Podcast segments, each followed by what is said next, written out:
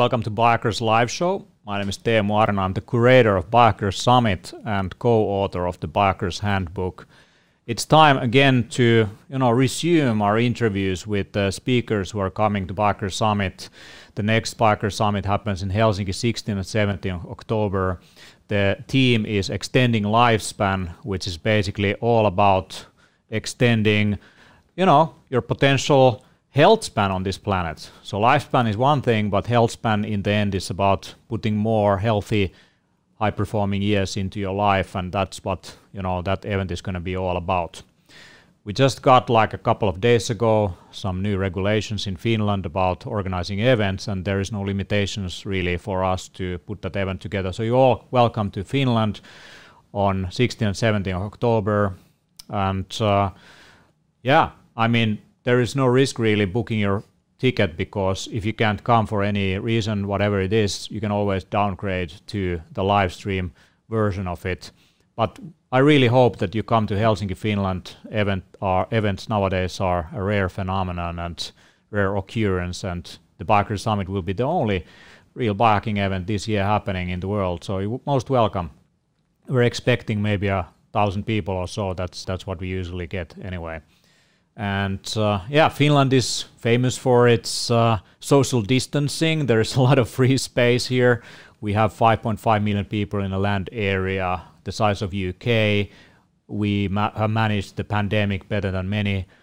And resilience is probably one of the things. We have a, a culture of sauna and culture of ice, cold baths, and uh, ice swimming, and that's that's a big thing uh, for us for sure when it comes to living healthy and so on. I'm I'm just having some chaga mushroom. This is Nordic chaga chaga tincture that I'm taking right here.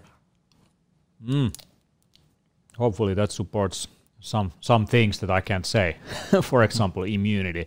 But anyway, um, today our guest is a regular Siim Land, um, a YouTuber, a health author. He has written a couple of books, The Metabolic Autophagy, and also the latest book that's coming out right now is called Stronger by Stress. So, how do you turn something like stress, not some kind of threat, to something that actually helps you to grow and become a more resilient human being and able to deal with stressors in the environment? That's that's a big topic when it comes to immunity. So, if you want to build your immunity, definitely Stronger by Stress is one of the books that you, you want to take a look at. So welcome to the show, Siim. Hey, good yeah. to good to be here again. And uh, yeah, Estonians are also very keen on social distancing, but uh, yeah, like uh, it's good to kind of come over the sea into Helsinki as well once in a while. Yeah. Yeah, so you're actually here in the studio, but you know we are, we are just testing some technique. We're gonna have the Health Hacking Summit next Monday, Tuesday. So check out Health Hacking Summit com. Uh, one of our topics is biohack your work, like how you can biohack remote work in these days. Uh, so, Siim, how have you been hacking remote work? Because I know that you've been on your island in Saarenmaa in Estonia for like half a year. This is the first time you actually got out. Uh, you know, congratulations for escaping the prison. So, yeah, how's, how's it been? Uh, well, I wouldn't say it was like a prison or something. It was a more of a vacation, and I did get a lot of things done, and it was a very enjoyable process during that time.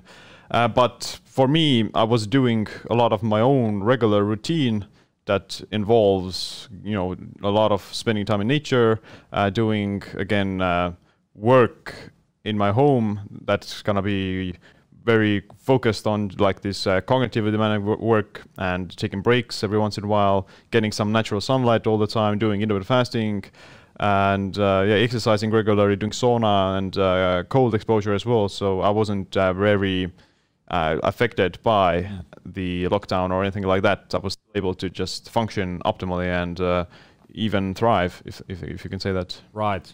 I guess it was pretty regular schedule for you and and for me also like here in finland like not much really changed and uh, yeah, Saarenmaa is probably one of the like most remote places in the whole world, like one of the least populated countries in the world, Estonia, with um, an island that is quite far away from the capital, and that was the part that was locked down first yeah. in Estonia, like because of some Italian football team. So, how did you feel about that? It's a global world.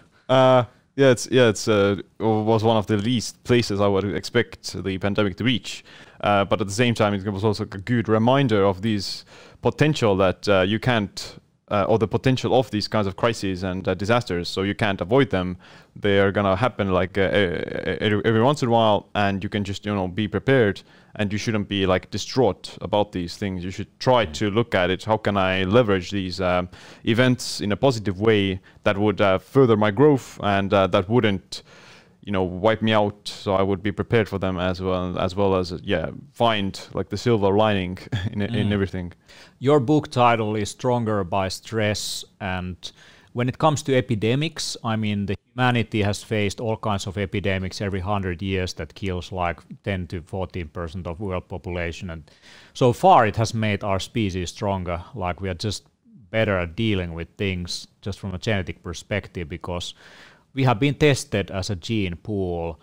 Um, is that supported by the other research that you do? Like, if you just think of your individual life, like, are hard things, challenges, uh, viruses, bacteria, in the end, friends that can help us grow better and mm. stronger?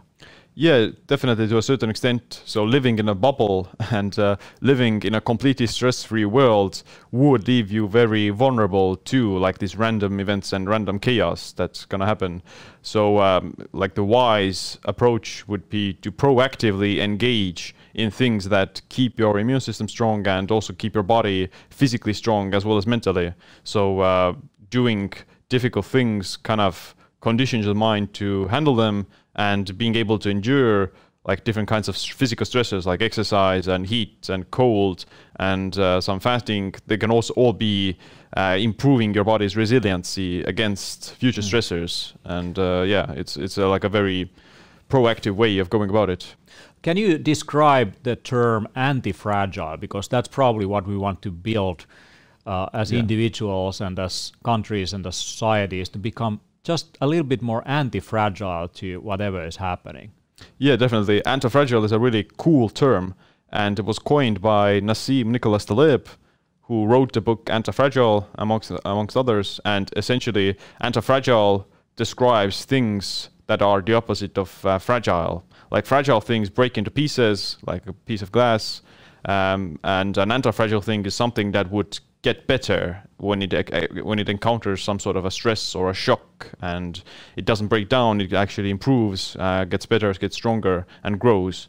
And it's not like the complete. It's not completely the same thing as uh, something that is resilient or robust. Like mm. a piece of metal is resilient. It's not gonna break if you hit it. but it's not gonna benefit from it either. It's gonna stay the same. Whereas if you hit, like for example, hit the human body with like heavy weights, or maybe like punching a bag or punching a hole in the wall, then your body actually gets stronger. It uh, adapts to it and like builds calluses, builds muscles, builds strength. So hu- the human body itself is an anti-fragile thing. We always are in an environment that has conditioned us to be more resilient, like the temperatures, the humidity, uh, food scarcity, and uh, everything else. So we grew up in an anti-fragile environment, or we grew up to be anti-fragile. It's just if we if we live in a modern environment that is conditioning us to be fragile, then we lose this sort of uh, ability to adapt. Right. So basically, it is natural for humans to be challenged in different ways. Now, there is a chat that you can join in at uh, our YouTube channel. So go to Biohacker Summit YouTube channel. There's probably a link if you're following this on Facebook or wherever. Like go to Biohacker Summit YouTube channel and you can find the stream over there. And there's a chat and you can comment live. And uh, yeah, there's a good few comments already here. And you know we're gonna bring the questions into into this broadcast. So it's not just me talking, it's you also. So Sarah Rosen saying, love the tie. Yeah, I can I can program the tie with any color and uh, it's connected to the mothership. And yeah, I have these glasses also that are producing some blue light. people in the biohacking community they don't like blue light because it's it's it's kind of uh, toxic. Uh, but in the end, actually, it increases alertness. And when I, you know, hosting this kind of thing, it's it's actually good to be a bit alert. I use this in the morning hours to to wake up.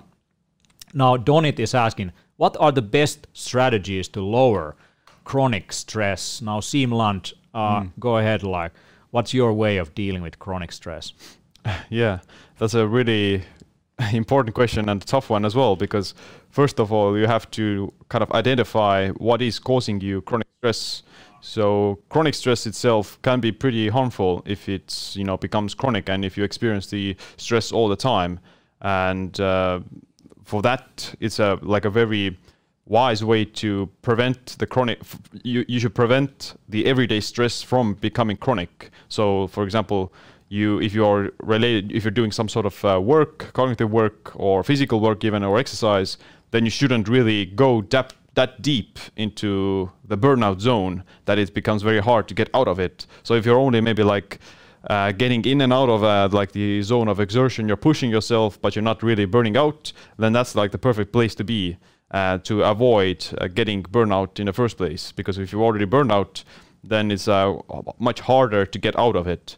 Uh, but if you are in this zone of overexertion, over overstimulation, then for that I think um, is it's, it's, it's necessary to just um, take a break, so to say, to kind of uh, distance yourself from the stress, whatever it may be, for a short period of short period of while to allow your body to recover, and that may include just maybe going for. Uh, like a, taking a week weekend off at a cabin in the forest or something, going for hiking, uh, just not working for a little bit, allowing your body to recover and not be constantly stimulated. And that will also include reducing all kinds of stimulation, whether that be from caffeine, uh, too many calories, maybe sugar, uh, and uh, like social media, everything else that is putting an extra burden on your system. You just have to kind of remove these stressors so that your body could have uh, some time to recover.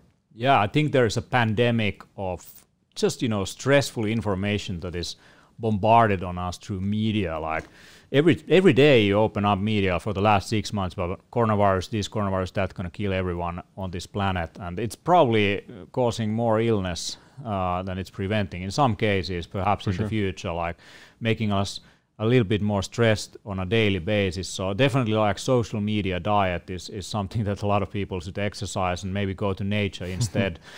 now, yeah. if that's possible, wherever you are. Now, in terms of reducing your risk of getting into a vicious cycle of destroying yourself, basically like into downward slope of slippery slope of stress, where you're overstimulated, where you're stressed out, where you burn out, and it's really hard to climb out. I mean, if you look, if you look at you know science in terms of like gut health, if you damage the gut lining, then all kinds of crap goes into your bloodstream that damages the system further, and uh, it makes you less uh, capable of you know getting out of it. It it can then damage your blood-brain barrier that reduces your ability to recover, and it's it's a vicious cycle. The same goes for let's say people who have ADHD, their uh, ability, their emotional control, so their stress management control, um, uh, basically is short already. And when they get stressed, they damage that part of the brain. And the next time around, they have less once again mm. like uh, control over what's happening uh, in their yeah. reactions so it's a vicious cycle like how, how do you break a vicious cycle whatever it is like mm-hmm. overconsumption of calories or or yeah. like just you know um, being addicted to um, stressful signals and responding yeah. to them in a certain way yeah that's a really important point that you brought up that the vicious cycle is uh, self perpetuating. Like uh, if you get into the vicious cycle, then it uh, gathers more force and it's uh, harder to break that cycle.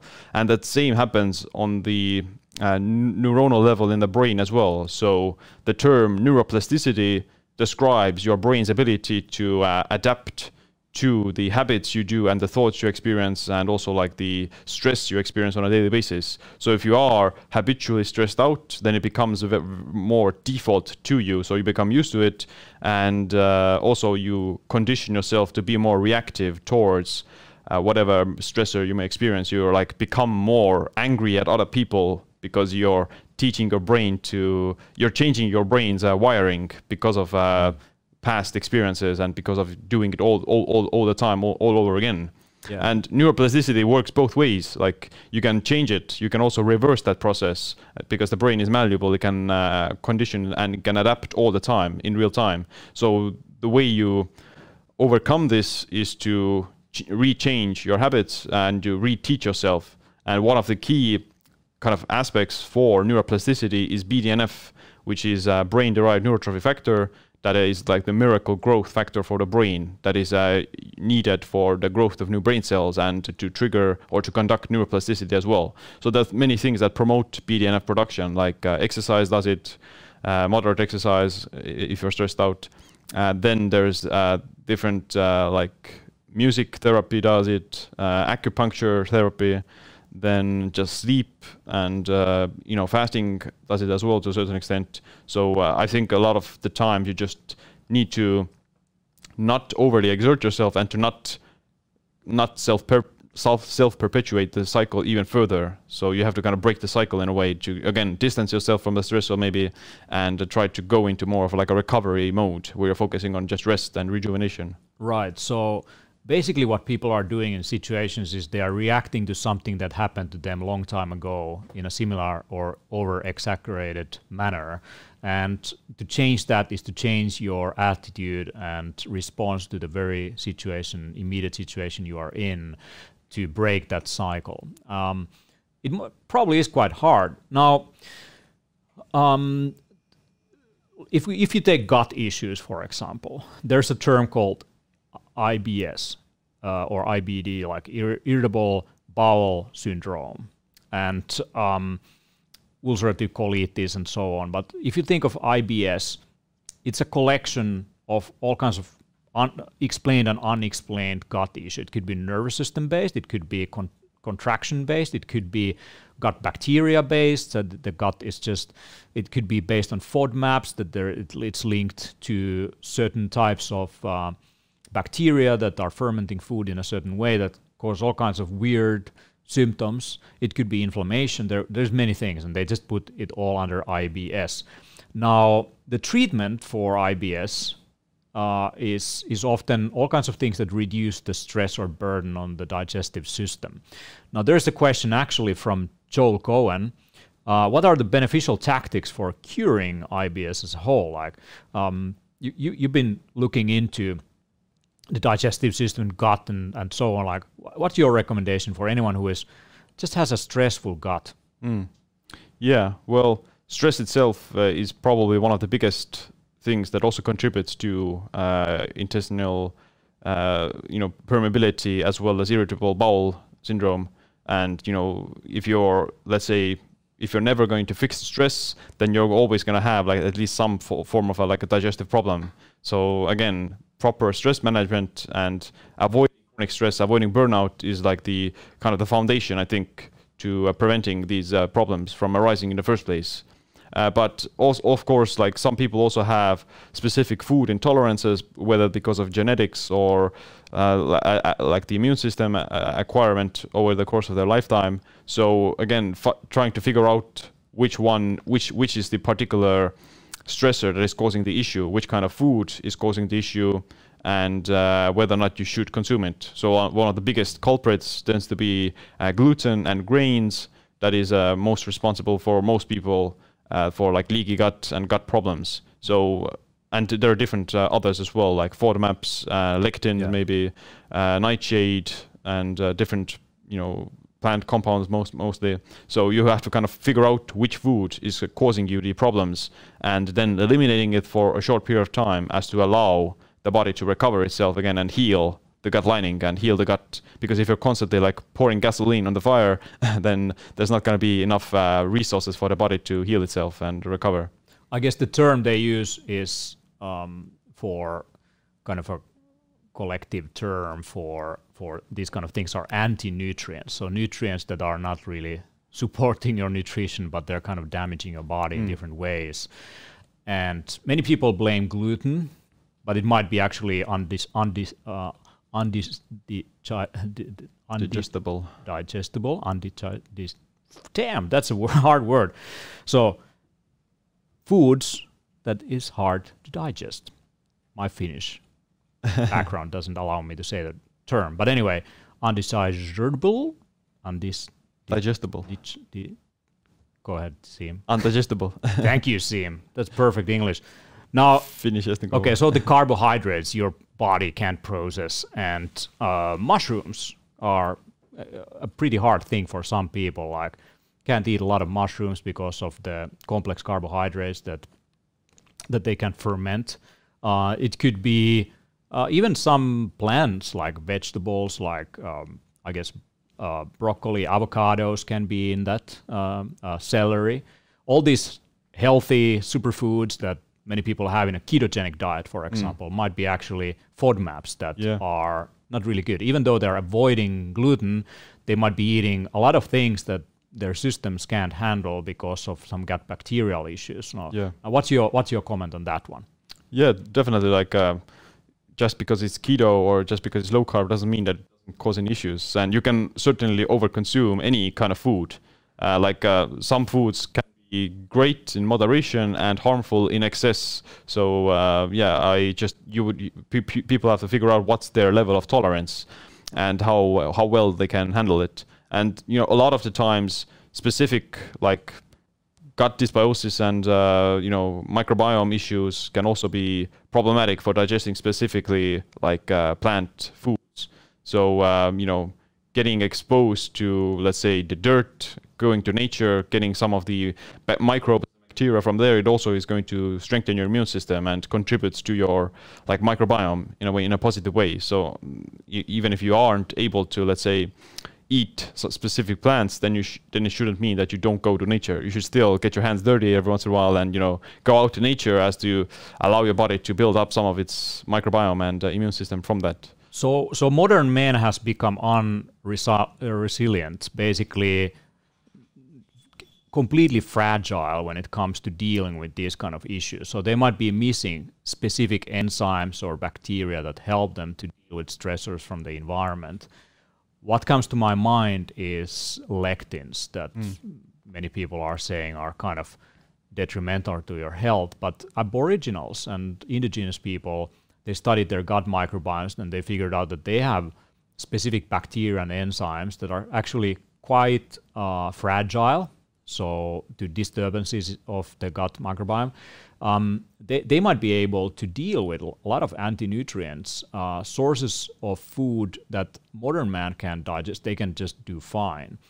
Now, um, why is it that we look at our ancestors as stronger than us? You know, um, uh, what happened to our species? Are we selectively breeding or domesticating humans to become uh, completely unable to continue the race? Wh- why is that?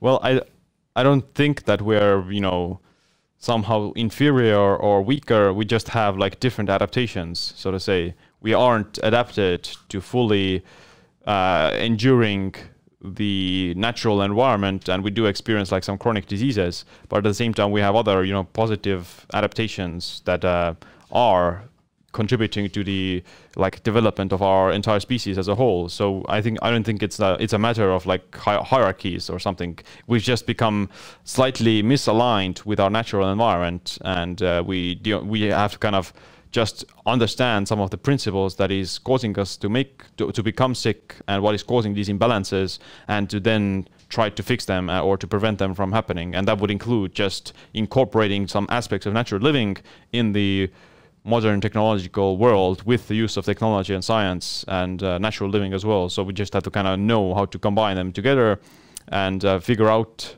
uh, like you know, get some more information about these processes that are happening inside our body and and then try to figure out to, how to solve them. Because I think yeah, like we just we've just been slightly misled.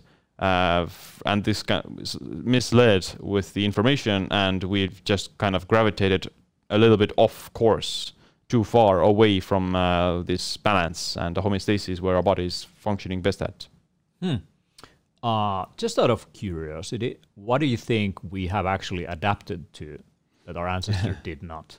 Like, what are we good at actually?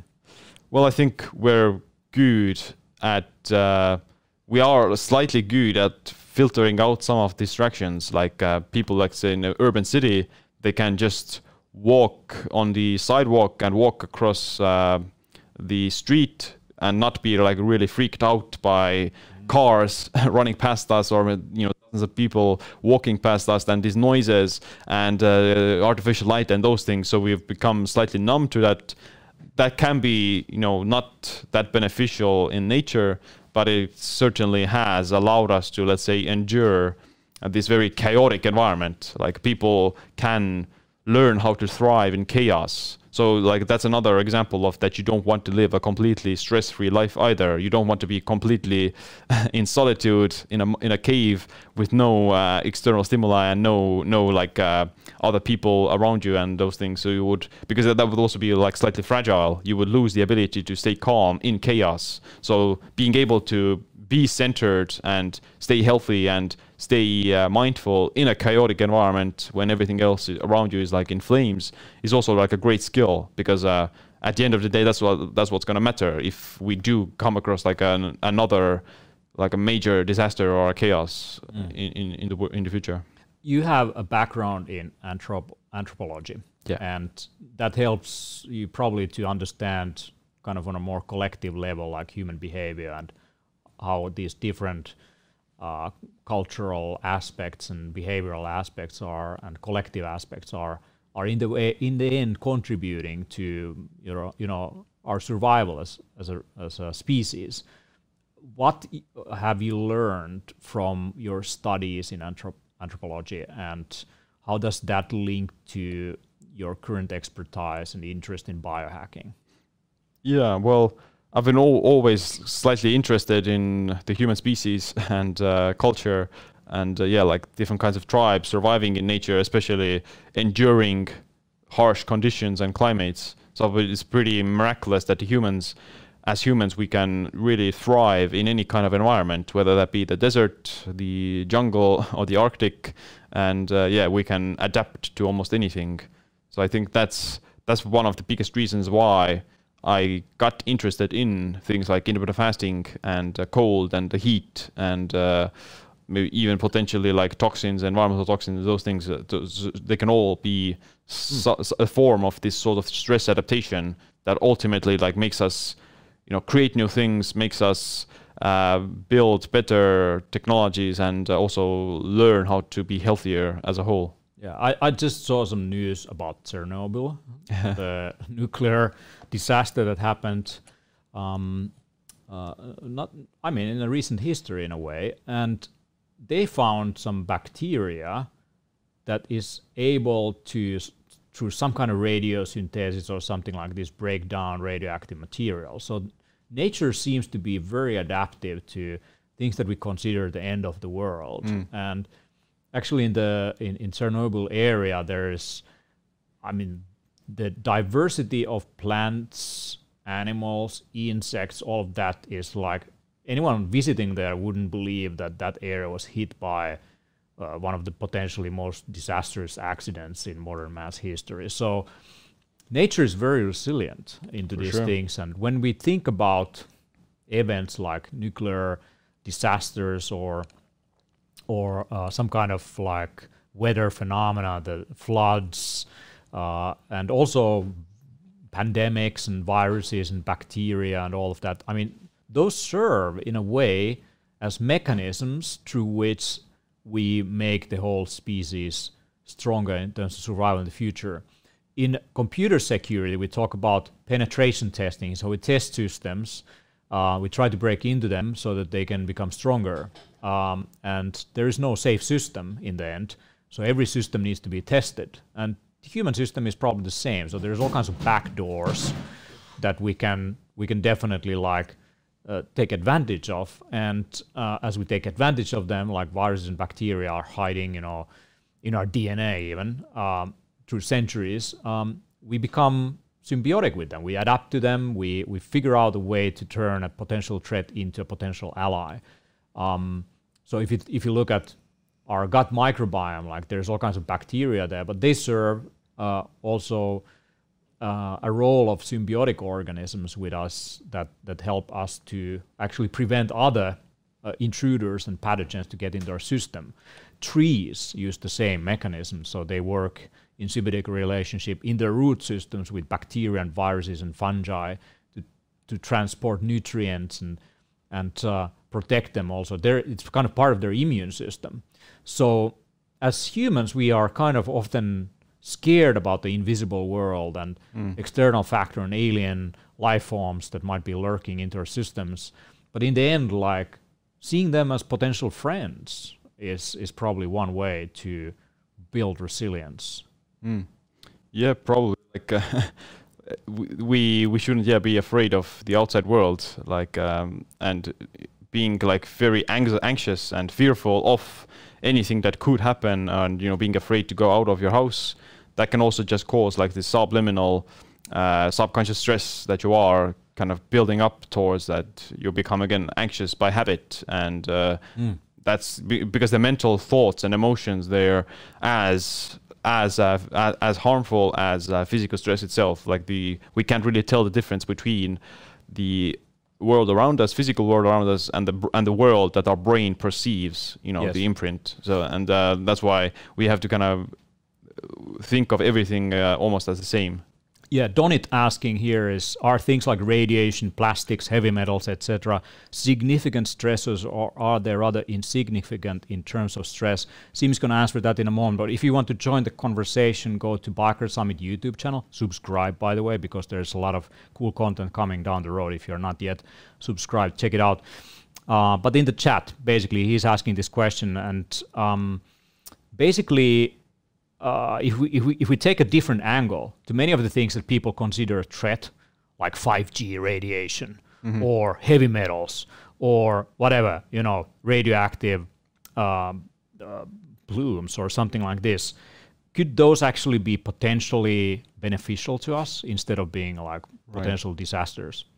Yeah, well, I think it depends on the particular thing and a stressor. So there are certainly things that can be beneficial, but there's also things that uh, don't have any significant benefit, uh, in, and they don't have like this this adaptation aspect or the hormesis that that that, that doesn't kill me makes me stronger.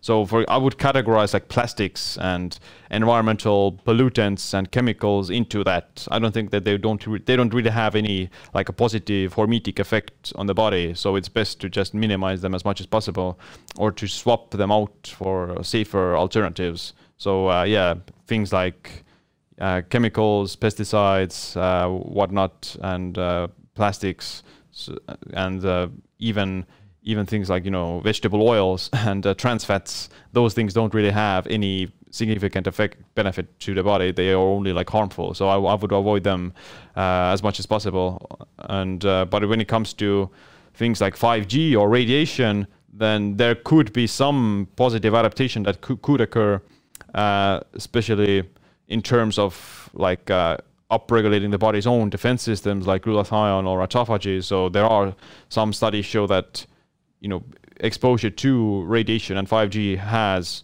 a slight effect on increasing autophagy as well as uh, like uh, providing some protection against uh, malignancies in small doses. So um, you know I wouldn't try to manically avoid 5G or uh, any other radiation, but I wouldn't voluntarily expose myself to it either. Like I wouldn't, I wouldn't keep my like uh, cell phone next to my head all the time, and I wouldn't uh, put it under my pillow when I sleep, or I wouldn't, you know, go into radiation all the time. So I would uh, try to minimize the exposure, but I wouldn't be manically afraid of it. So the key aspect to this is: is your body able to recover from the stress yeah, from 5G yeah. and EMFs? So, so dose makes the poison yeah. basically, and some people um, can become oversensitized to these things. Like there's people who who claim they have allergy to you know these kind of radiation sources or electricity. Um, uh, like highly active immune system towards certain molds and so on, while other people might not get much of a reaction. So in the end, it's about your immune system, and it's it's also about um, the dose here. So a little bit of irritation is what uh, creates this hormetic response. Can you describe a little bit what's going on when your cells get exposed to stress like cold or heat or radiation? What's what's happening on cellular level that actually is beneficial? Yeah, well, when you there are different types of stress responses, and uh, these res- responses have some of like key characteristic uh, qualities uh, or byproducts. So, for in, in, the example of heat, when your body exposes ex- experiences heat, it's going to uh, release uh, heat shock proteins, which are then going to uh, meet or alleviate the damage from the heat and to start to repair the damage as well. So heat shock proteins can be anti-inflammatory. They can repair misfolded proteins. They can also promote autophagy and uh, improve your tolerance to the heat, so that the future exposure would be less harmful. And the same applies to cold and uh, freezing temperatures. So if you're experienced, if, if, you're experiencing cold or shivering, then you upregulate cold shock proteins, which are slight, slightly similar, uh, but they're also like anti-inflammatory and they modulate gene expression and they even turn on some these uh, longevity-related genes like uh, FOXO and uh, th- that can be quite beneficial in, in small amounts. But the, bo- both of them can be harmful in excess. So you can definitely do too much cold exposure, which can lead to like maybe a slow metabolism or a low thyroid or chronic fatigue, and uh, and and the same applies to heat. Like if you over overdo the heat, then can, that can lead to like electrolyte imbalances, some you know muscle pain and uh, similar things. So right. everything has to be in in the right dose. There is some discussion around um, things like the ketogenic diet, the intermittent fasting, fasting in general. That can you maybe overdo this? Like especially mm. females are warned sometimes that uh, you shouldn't fast like crazy or go too low carb that there might be a similar problem to your thyroid or so on like of yeah. overdoing it like. Yeah for sure. Like fasting and low carb diets they work through the premise of creating nutritional stress. So that you're depriving your body from certain nutrients. When you're fasting you dep- deprive yourself from all calories. But if you're doing low carb keto then you're depriving yourself from carbs.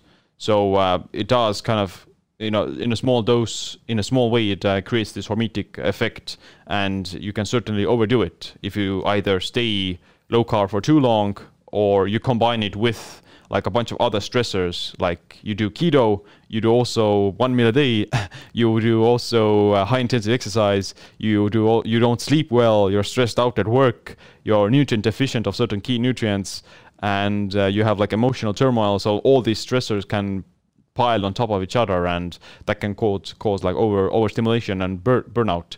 So the, the way to prevent that is to either learn how to manage your stressors better or to reduce the burden that you get from the nutrition side. So you don't have to be keto all the time. You can incorporate some carbs every once in a while, and uh, yeah, you can even eat them every day. You just have to know uh, what what works best for your body because some people also that it uh, doesn't make them better. So you have to know which one do you, which category, which category do you fall into. Mm, right. Um, uh, Kuoppa here is uh, keen for you to sh- näytä pala. Siim näytä pala. That is Finnish, which means show your muscles. So Siim has been doing low carb and one meal per day. So if you can like maybe flex a little bit. Yeah, here we go. Yeah, that's a low carb guy right there. So uh, uh, Siim is going to be speaking at the Biohacker Summit 16, 17 of October in Helsinki. You're most welcome. If you can't come in person, we have also an online live stream VIP package. You also get access to all the previous Biohacker Summit, Summit videos. There's 58 hours of high quality content. Also several talks about um, autophagy and intermittent fasting and the ketogenic diets and so on. Siim is also right there. So check it out. Um, hope to, hope to see you in in Helsinki, Finland um, later this year. Now, let's let's take some questions here. Uh, Joel Cohen is saying, "Thank you, gentlemen. Very eye-opening." Thank you, Joel. Uh, okay, so let's talk about intermittent fasting a little bit. Donit is asking, how much protein should you consume around your workout with targeted intermittent fasting, mm. and rather pre, intra, or post-workout? So should you do like a pre, post, or during like mm. workout um, some kind of yeah. protein loading? Yeah, well, the purpose of eating protein is to keep your body alive. so you need your body is made of protein, and you need protein to kind of maintain uh, tissue on a daily basis, a certain amount of protein for that. and uh, you know for different goals you can adjust that intake if you want to build muscle then you need to also increase your protein intake and increasing your protein intake can also be beneficial for fat loss uh, because it's it's very uh, thermo uh, it, it, burns a lot of calories to digest protein and it's also quite satiating. So generally a higher protein diet tends to be better for both goals for both muscle growth and uh, fat loss and satiety. And but the timing of protein depends on, again uh, also on your goals. So if you're, let's say, determines muscle growth on a daily basis is the balance between muscle protein breakdown and balance and uh, and uh, synthesis. Are, are you building muscle or are you breaking it down? So if you're, let's say, fasting a lot, then you are breaking down the protein at a accelerated rate. And if you're eating protein, then you're building it up. So if you think about if you combine it with exercise, then you can reduce the the catabolism of uh, muscle protein that you experience from exercise and fasting by eating protein before a workout. So, you know, if your goal is to maximize muscle growth, then you can and minimize muscle loss, then eating some protein before a workout is better because uh, your body has the amino acids from the protein that you ate, so it doesn't have to start cannibalizing its own muscle tissue to get those amino acids. Right. So, so what would you track like in terms of, I guess, some kind of like biometrics if you want to understand if the work that you do or the exercise that you do is not overly harming or damaging your body so that you're kind of in this hormetic zone and and this kind of homeostatic uh, zone that kind of stimulates you enough but it's not breaking you down like that you're yeah. not going to a vicious cycle down the down the down the hill yeah yeah well uh, well it depends on uh, yeah, but, yeah, let's say like uh, on a daily basis the one of the best things to look at is your overall sleep quality and uh, heart rate variability. So that's like the fastest way to assess your nervous system state. And uh, those numbers can also fluctuate really rapidly. So on one day you can be under recovered and your HRV is low. So on that day you can see that okay, my body is trending towards overstimulation and uh, too much exertion. So I, I can know that I will take a step back uh, instead of like crushing myself at the gym again.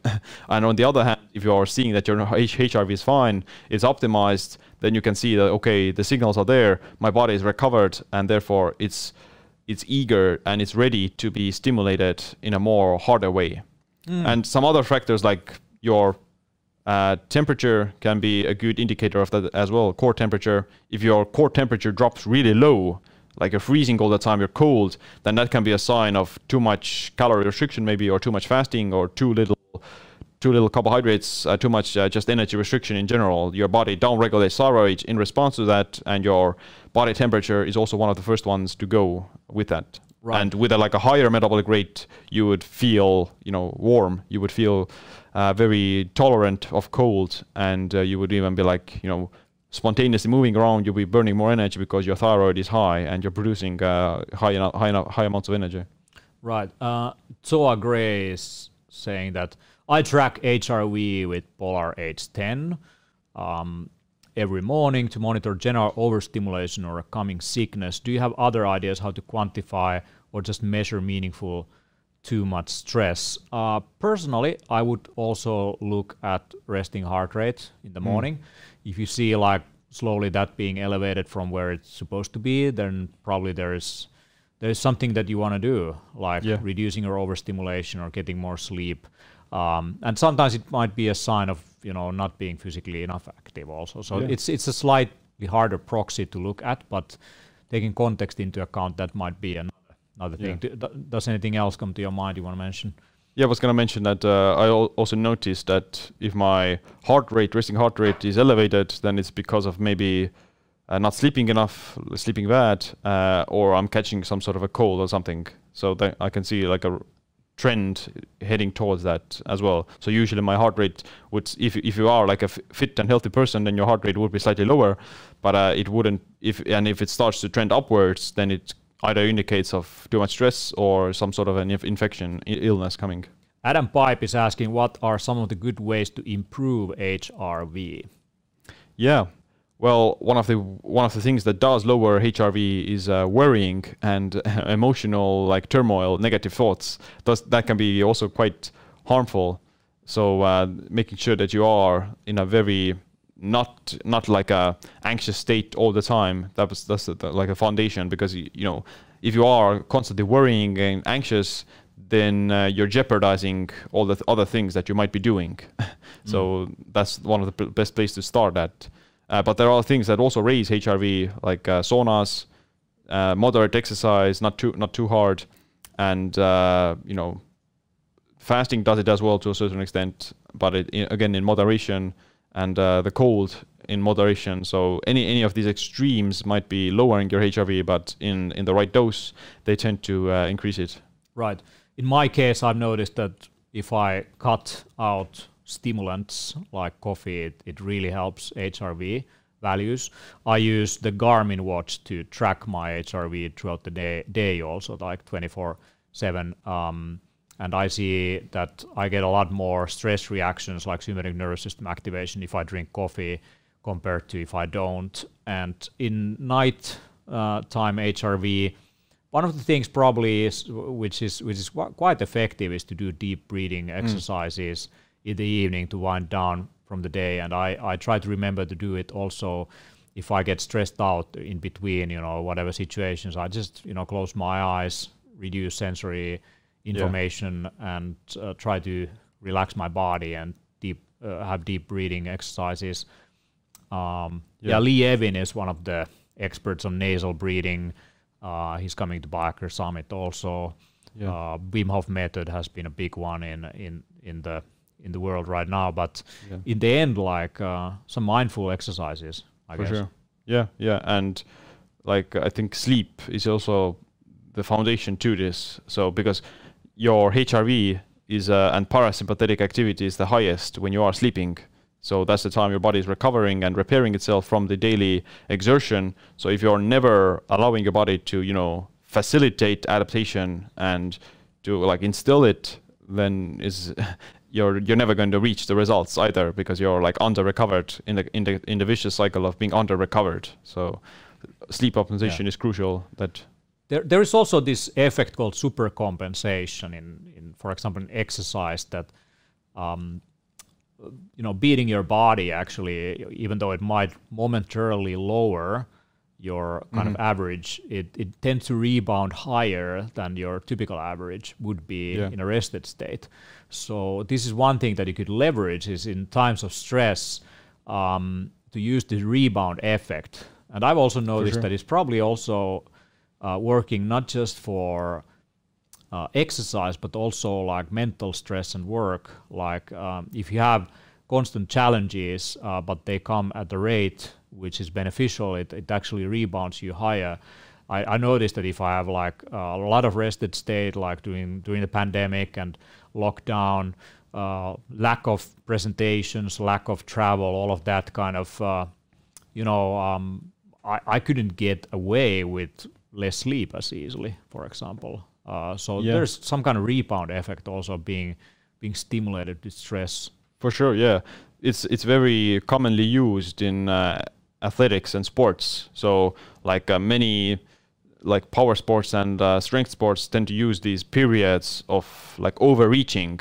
So uh, you come from a time like you've been fully recovered, you're fully optimized, you're uh, with high HRV, you're adaptable so, and you go into a, like a short period of overreaching where you are deliberately pushing yourself further beyond that you're capable of, and you're doing it consistently as to, you know, stretched boundaries, and then to lead to this super compensation effect. And usually those periods last for like a few weeks, two two weeks or something, and then they're followed again by some recovery period where you take things uh, less strenuously again. So you're con- you should always like in a way try to optimize your entire year or a monthly schedule along those same uh, lines. So you take time for recovery, but you also schedule times where you're doing things more that require more effort and more exertion that uh, kind of drain you and deplete you. But then you also have to make take the time to recover from those things. Right. Yeah.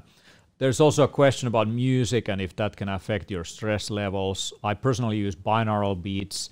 Um, uh, the, the, physiological response what you have is uh, your brain tends to synchronize to, to these mm. type of signals and and and certain sound waves can definitely help to relax. At least it works. If it's placebo, it's it worked for me. But one thing uh, is that I remember reading from studies is that if you listen to music that you love, it will exercise a better physiological response than if you're listening to something you absolutely hate. Yeah. So some people, when they listen to, let's say, some heavy metal music, for one Yeah. person it would be the worst possible thing ever, and for another person it would be a relaxing, nice parasympathetic nervous system activating uh, Yeah. lullaby song. So, um, what's your favorite? Like, you know, if you if you Mm. use some kind of sound waves, or do you do these things? Yeah. Uh, well, well, for ex- for example, if I'm trying to write or you know focus on something, then I do listen to some music. Depends on the kind of stage or a particular mood. Usually, I might listen to like some epic soundtracks, like orchestra or uh, some uh, movie soundtracks of epic music.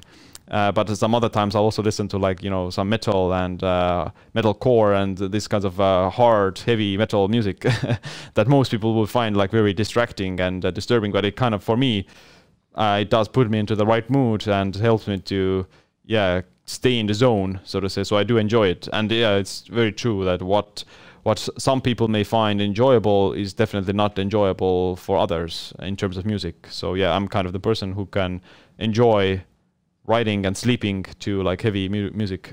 yeah, I, I don't I don't listen to heavy music, but I, I do listen to electronic music and like some some something with a I guess hmm. monotonous beat. Beats, I yeah. don't like a lot of variation in in the rhythm because it kind of distracts me, or I don't like words or any kind of because then I start to listen and follow whatever message there is. Uh, and there's a link between the shaman drum, basically certain beats per minute with uh, techno music, and it, it seems to like induce trance states in people when they dance for it. Yeah. I mean, Aboriginals used it, modern man use it, and definitely like certain beats per minute are really good for focus for me at least. But some people feel it's irritating, it's too monotonous, whatever. So it's it's your preference really, like whatever ticks, whatever works for you go for it. Uh, now, if you have any questions, like jump to the chat on Biohacker Summit YouTube and Also, remember to follow. You get a notification if there is new live streams going on. Also, go to Siim Land's YouTube channel. He just crossed hundred thousand followers. He's a he's a big one on YouTube. Nice award uh, that you received recently. Um, what else? Like now, we're talking about stress here. Uh, we're talking about resilience. Like, how do you build a stronger immune system, stronger body, a stronger mind, uh, just stronger instead of being wrecked uh, by stress. Stress seems to have a reputation that it's dangerous. It's Right. something you need to avoid. It's it's like a lot of like documentaries, for example, about stress are about how do you avoid, you know, the inevitable. And Yeah. uh, you guys are working on a documentary right now, and there's one of the one of the directors right here in the room actually listening to you about stress, which is beneficial, stress that makes you grow, stress that is you know part of life. That is, I mean, I, I think one of the cornerstones of, cornerstones of biohacking. Like, what can you share about your kind of upcoming documentary? Um, Yeah, yeah, it's uh, it is uh, entirely based around the idea of hormesis and uh, how do you leverage these different kinds of stressors to become more resilient and stronger. So yeah, stress can be harmful, but stress can also be good. Like I like to say that stress will either bring out the best or the worst in people, and you know which one it is depends a lot on how you react to it and uh, what you do in response and uh, how you how, how do you stay mindful and aware of uh, the stress uh, in the particular moment so yeah i think you know using because yeah like you can't avoid stress stress is a part of life without stress we wouldn't probably have developed these complex uh, nervous systems and uh, we wouldn't have developed uh, society and uh, our species as a whole so it's uh, it's a part of life and it's inevitable. So the only thing you can really do is to just condition yourself to endure it better and to know how to recover from the stress uh, faster. So I like almost is is almost like a 50-50 that you know half of the time should be spent on trying to you know push your boundaries and exert and uh, grow and expand whereas the other half should be spent more on like downtime reflection recovery and rejuvenation so that you wouldn't be wiped out by the stress and uh, that you would uh, actually benefit from it. And we in the documentary we're gonna plan on yeah talking with different experts about stress management and biohacking, like you guys, and uh, different uh, people involved with saunas, cold, meditation, yoga, uh, eating, nutrition, fasting, and uh, stress in general. Right. Uh, this just reminds me what you just said um, about a novel by Charles Dickens, A Tale of Two Cities. It starts with the following words It was the best of times, it was the worst of times. It was the age of wisdom, it was the age of foolishness. It was the epoch of belief, it was the epoch of incru- incredulity. It was the season of light, it was the season of darkness, it was the spring of hope, it was the winter of despair. We had everything before us, we had nothing before us. We were all going direct to heaven, we were all going direct to other way. In short, the period was so far like the present period that some of its noisiest authorities insisted on it being received for good or for evil in the superlative degree of comparison only. sounds to me like the coronavirus pandemic and the way how people react to it. Some people say it's the best of times. They enjoy very much mm. quarantine. You know, they reflect 10 years of their life and what they want to do next. Uh, they are of the most creative periods of their life. You know, they produce a lot of stuff, and then there is the people who just like feel like everything is crumbling and the society is going to collapse, the financial system is going to collapse. The there is all kinds of crazy people running the world. There is political turmoil. There is there is problems in our food chain. You know, the pharmaceutical companies are coming to get us, and you know they're going to put chip implants on us, and it's freaking lizard people running this world, and it's it's it's hell. Um, what do you think?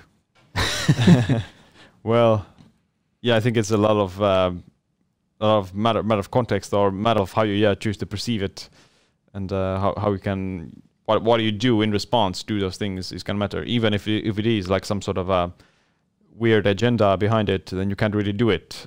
Uh, you can't really change it entirely as an individual. You you can only like focus a lot on keeping yourself he- healthy and as strong as possible. And yeah, because you can only try to change the world if you are if you yourself are like optimized and uh, healthy. Oh yeah, yeah. That's that's a good statement. I think biohacking is going to increase its uh, importance in these kind of times because people start to realize there is no silver bullet. There is no there's no known approach, and you have to kind of uh, holistically start approaching your health and well-being and so from so many different angles and at the same time it's a great opportunity and i think all systems require a little bit of shake-up like i've noticed for example here in helsinki many of the restaurants that i feel uh, you know for the last five years have been kind of like out of fashion not that interesting um, I sometimes wondered why they still exist those all went bankrupt, and now there's new places in place that are bring a you know fresh air. I mm-hmm. just enjoy the city much more. Um, there used to be a lot of regulations for having you know a terrace, you know restaurants opening up outdoors for seatings. Now every restaurant has some kind of seating outside. It, it makes the city so much more livable. Sometimes you need a freaking crisis mm-hmm. so that we start to dismantle and rebuild some of the kind of nonsense that we thought we were doing good things with, but actually we're not. And you know, sometimes a little shake up, it actually creates an opportunity for yeah. building new things. When Nokia in my country collapsed, it was for some people it was the disaster. It was a huge part of the GDP of this country, but actually out of it came a lot of cool startups like Wolt, which mm. is now completely dominating like food delivery. They they have a hundred um, uh, tens of thousands of uh, employees now, and there's huge queue of, of people who wanna wanna like work for Wolt and food delivery, and I, I think there is there's a lot of opportunity in in crisis for and, sure. Uh, you know, you just have to figure out how to leverage it. In Chinese, the character for crisis is also has dual meaning, which is opportunity. I guess they are definitely leveraging it for their benefit. I would yeah. say. Uh, Donit is asking, are power naps a great idea? Have you taken any power naps on this trip? Uh, yeah, I do enjoy taking naps, and uh, I find them especially useful for adjusting your circadian rhythm or catching up on like a poor night's sleep. So they can be great for increasing alertness, uh, stress, and uh, just managing managing recovery, improving it. Uh, but, but the potential danger might be that if you take a nap, then you may not sleep well in the evening, and that can also just lead to another cycle of of under under recovery. Uh, so generally, I think uh, you you should use the naps if you feel like you need them, and if you don't, then you may you may have them every once in a while, but you shouldn't think that they're necessary or obligatory. So again, the particular individual would have to know uh, whether or not they should benefit from it. What do you think about meditation? I was just talking about uh, meditation to a practitioner, and he said that his sleep quota went down after doing a regular like meditation practice. So. Mm-hmm. Yeah, yeah. Like um, I think there are some studies that find that um, regular meditators need less sleep a little bit, uh, maybe like uh, one hour or something. Um, and I think that it has to do with because the meditative st- state is also very rejuvenative. So you're not stimulated. You are allowing your brain to go into this alpha state of uh, you know deep relaxation and uh, parasympathetic activity. So I feel sometimes meditation can be like a quick power nap as well if you uh, do it properly. And I, from my own personal experience, I can remember that I was in in uh, I was doing my field res- research in uh, college and uh, I, I, was in a meditation retreat and like it was five days of meditation retreat and uh, after that i just felt so rejuvenated and uh, like uh, yeah like recovered that i started sleeping only like for the fa- for the next few days i slept only like four hours or something and fully alert in the in the middle of the night and no problems and i think maybe like the meditation just allowed my my bat- my batteries to be recharged so i didn't feel that i needed that much sleep mm. Artuis Driesen is saying, just finished chapter 3 of Siim Land's new book, Stronger by Stress. Very informative.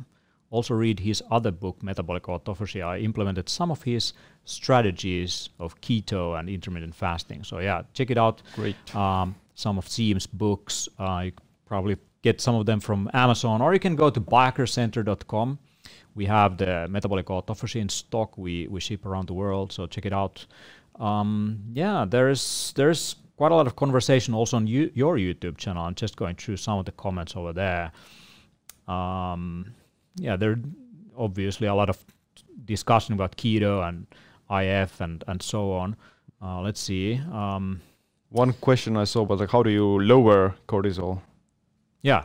So how do you do that? Yeah. If you have high cortisol, and and if you can also give a primer to cortisol because it's mm. kind of considered as a stress hormone is it really only that? And, right. Uh, yeah. Yeah. Well, cortisol is like the, considered the main stress hormone, but uh, it does regulate, you know, the sympathetic nervous system and stress. But it can also have like some positive side effects, like increases your alertness. It increases fat burning, uh, increases your just readiness to you know flee or fight danger. So it's a it's a positive thing in many aspects. It's it's just a problem if it's constantly high or if it gets elevated in the wrong time. So you want cortisol to be elevated in the morning to kickstart your circadian rhythm and give yourself energy and mobilize like uh, free fatty acids into the bloodstream to burn up, burn the energy. But you want it to be low when you're going to bed uh, because uh, that's that's the time where your body is supposed to repair, not be stressed out and uh, alert. So the timing of the of it is pretty important. Uh, so that's why in the morning you may not necessarily want to reduce cortisol. Um, so as long as within reason. So you you should go outside, get exposed to the morning natural sunlight because that, that can be a cue for increasing the morning cortisol and uh, kickstarting the circadian rhythm as well. Uh, but in the morning, what I like to do sometimes is to drink some uh, salted water uh, because it will uh, lower some of the cortisol and it's not going to be overstimulated. And a lot of like electrolyte deficiencies, especially sodium restriction, can raise uh, cortisol and uh, create this mild insulin resistance. So constantly restricting sodium is not the best thing for your cortisol levels. So low sodium is for irritated people, basically. yeah, well, it's uh, it, it's sodium is only a problem if it's in in in combination with high amounts of carbs and insulin resistance and uh, insulin in general. So if you're if you're like metabolically flexible and healthy, then sodium shouldn't be a problem. And yeah, there's uh, RMI saying that heart conditions decline during pandemic. People are scared to go go uh, to the hospitals and seek medical help. Um, yeah, I, I, I don't know. Like we, we will see like if actually like people are gonna get more heart attacks or actually getting out of stressful, um, typical uh, days of life. It's actually reducing heart events. Yeah. We'll see how that Uh, goes. magnesium magnesium is also important for uh, stress and cortisol. So uh, stress uh, depletes magnesium, and you need magnesium to alleviate the negative side effects of stress. So like the more stressed out you are, the more magnesium you burn through, and the more magnesium you also need because of that. So it's a, another vicious cycle. So most people are already deficient in magnesium as well. So that's one of the most important like um, supplements you should maybe consider taking uh, because of how how it it's it's very depleted in the food source as well. What forms of magnesium would you use? Uh, f- what what are the best sources of magnesium? Foods or supplements? Um, well, I don't know particularly which one would be best because uh, depends on like what's the stress or where this stress come from. So maybe if if people are suffering from like constipation, then for them magnesium citrate can be good, and uh, for general stress management or the brain, I believe magnesium taurate is is the best one for the brain. I think. Yeah, and and uh, magnesium taurate, magnesium gly- glycinate. Um, basically, the terms mean that taurate you have taurine in it. Uh, glycinate you you have glycine. Both of them are kind of acting as as uh, I guess like brakes in the nervous system. So those are good for winding down a little bit. It's like some glycine, some taurine. Um, those seem to be good. So with magnesium combined, those have also different types of uh, absorption rates. So having different forms of magnesium seem to be good. Uh, what is your favorite source of magnesium in foods? Um, probably some seafood. I think is a pretty good one, and uh, or maybe like some pumpkin seeds. That's that's also pretty fine. It's uh, relatively hard to come by in some uh, like actual food in abundance. So uh, and the problem is also like most foods are relatively depleted because most vegetables are uh, depleted from magnesium because of like pesticides and soil erosion. So it's hard to hard to rely on a whole, whole food magnesium source uh, unless it's like some good quality like animal protein or uh, yeah some seafood. Mm. Uh, one of my favorite sources of magnesium is actually chocolate with 64 milligrams in one ounce, like 28 gram serving. That's like 16% of uh, daily uh, allowance. But in the end, like it has also stimulant, so you get both uh, both benefits. Avocados are great. Some nuts are are great, like almonds and cashews and Brazil nuts seem to be good sources of magnesium. Also, zinc uh, is probably one that you would get from Brazil nuts.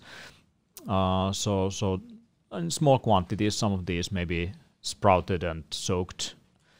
Uh, yeah, meat is also mentioned here in chat. All right, so David Kang, more magnesium, more diarrhea. Depends on magnesium, right? Right. Yeah, there's a well, yeah, like uh, this can happen to if you over overdose the magnesium, so to say, and there's uh, people have different requirements for magnesium and tolerance to it. So if you find yourself to get diarrhea really fast, then you may not need to take that much magnesium. So whereas other people can like macrodose magnesium, they can take even like a few thousand milligrams and still not get the runs because they're so depleted from it. so it's a it's a matter of yeah like a context and of the person. So if you're uh, if you are like very stressed out, you've uh, depleted yourself from magnesium, then your tolerance to it is probably much higher. Yeah. Strumento is asking, I find it stressful to keep measuring and tracking HRV or ketone levels. Should I stop? well, if it is causing you stress, then uh, I think uh, it's not worth it to track it all the time. So all those all those biometrics and measurements they should be taken as a way to kind of assess where you're at and uh, as a, as a as a way to figure out how far away are you deviating from your homeostasis and balance. So if you see your if you feel that you may be more stressed out or tired, and then you look at your HRV data, then that can be a good strategy to figure out whether or not something is wrong. Uh, but you don't need to manically track it all the time if you're already feeling like fine and optimal. Right. Yeah. Sarah, thank you, Sarah Sapien, for donating us five dollars. thank you. Woohoo! Five dollars. We can buy some more magnesium with that. That's awesome. Thank you very much for your support. So, um, I think we are kind of coming to the end of this, but uh, if you want to hear more uh, from Siim Land about how to become stronger by stress in a very condensed form, you definitely should come to Biohacker Summit, right? So, what are you going to be sharing Yeah. 16 and 17 of October in Helsinki when we our team is extending lifespans, and and you coming there with your new book? Like, what's what's going on there? Yeah, well, I'm going to be talking about the same stronger by stress concept of how do you use these different hormetic uh, activities and uh, stress adaptation activities to just strengthen yourself and uh, become more resilient and improve your health in the making. So it's gonna include many ways to become anti-fragile and uh, more optimal. Oh, that's cool. So, if if you're interested in improving your uh, ability to deal with stress, so it's basically you either become stronger by stress or you become weaker. It's it's up to you. Now, I wouldn't say you should be afraid of the of the virus and the pandemic. Definitely take your measures, but the first measures you should definitely take are related to supporting your general immune system. Uh, you know, sauna sessions, ice baths, all kinds of things that are kind of uh, not killing you but making you stronger. Uh, eating healthy diet, maybe sometimes not eating might be a good idea, like short, short periods of fasting, uh, going for nature walks, like exposing yourself to environmental aspects and bacteria and fungus and all kinds of things in a in a natural environment. Um, yeah, uh, spending some time with good friends definitely also supports your immune system function. Um, humor, good jokes instead of fear and loathing on, on, on social media and on news sites. That's what you should go for, for sure, um, to build resilience in these times of uncertainty. Some people think that uncertainty is, is kind of stressful. To me, uncertainty and uncertain environment might actually be a very comfortable place to be in. It all depends of how you you kind of take that situation, how you react to it. Uh, I, I'm just excited when things kind of shake up a little bit and seem to, you know, the future seems a little bit unknown. It's all about attitude. We are kind of grown up with the idea that, yeah, when I turn this, then I'm gonna go to school. When I turn this, then I'm gonna graduate. Then I then I'm gonna go to this job. Then I'm gonna, you know, marry this woman or man, and then I'm gonna spend this, you know, you know, rest of my life, and then I'm gonna retire. None of that is certain. Um, I mean, what is certain is change, uh, constant change, and your ability to deal with change is where you know proper stress management comes from, and it's a learnable skill. Uh, thank you very much, Siim. Uh, Where where can people learn more? Uh, obviously, like um, share your, you know, Yeah. info. Where to get the book? Where's your website? What's going on? Social yeah, media. my website is siimland.com and um, siimland on all the platforms, and the book is Stronger by Stress on uh, Amazon. All right. Thank you. Thanks for everyone online.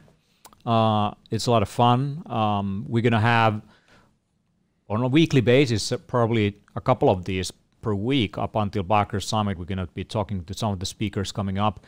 We're going to be announcing uh, the first line of speakers uh, on Monday.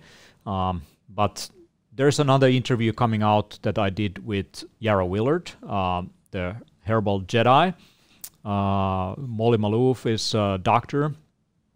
Um, check her out also on social media. Um, she she is uh, on our list of speakers, and there's also some of the s- superstars from the Nordics uh, biohacking scene and and Europe. Um, you're most welcome. Uh, and remember that Finland is a distant country.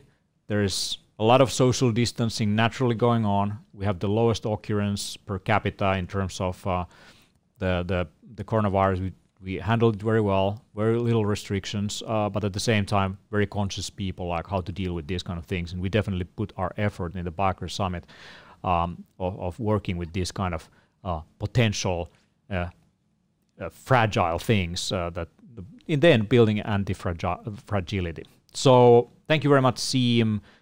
Let's get stronger by stress and over and out. Thank you very much. Absolutely.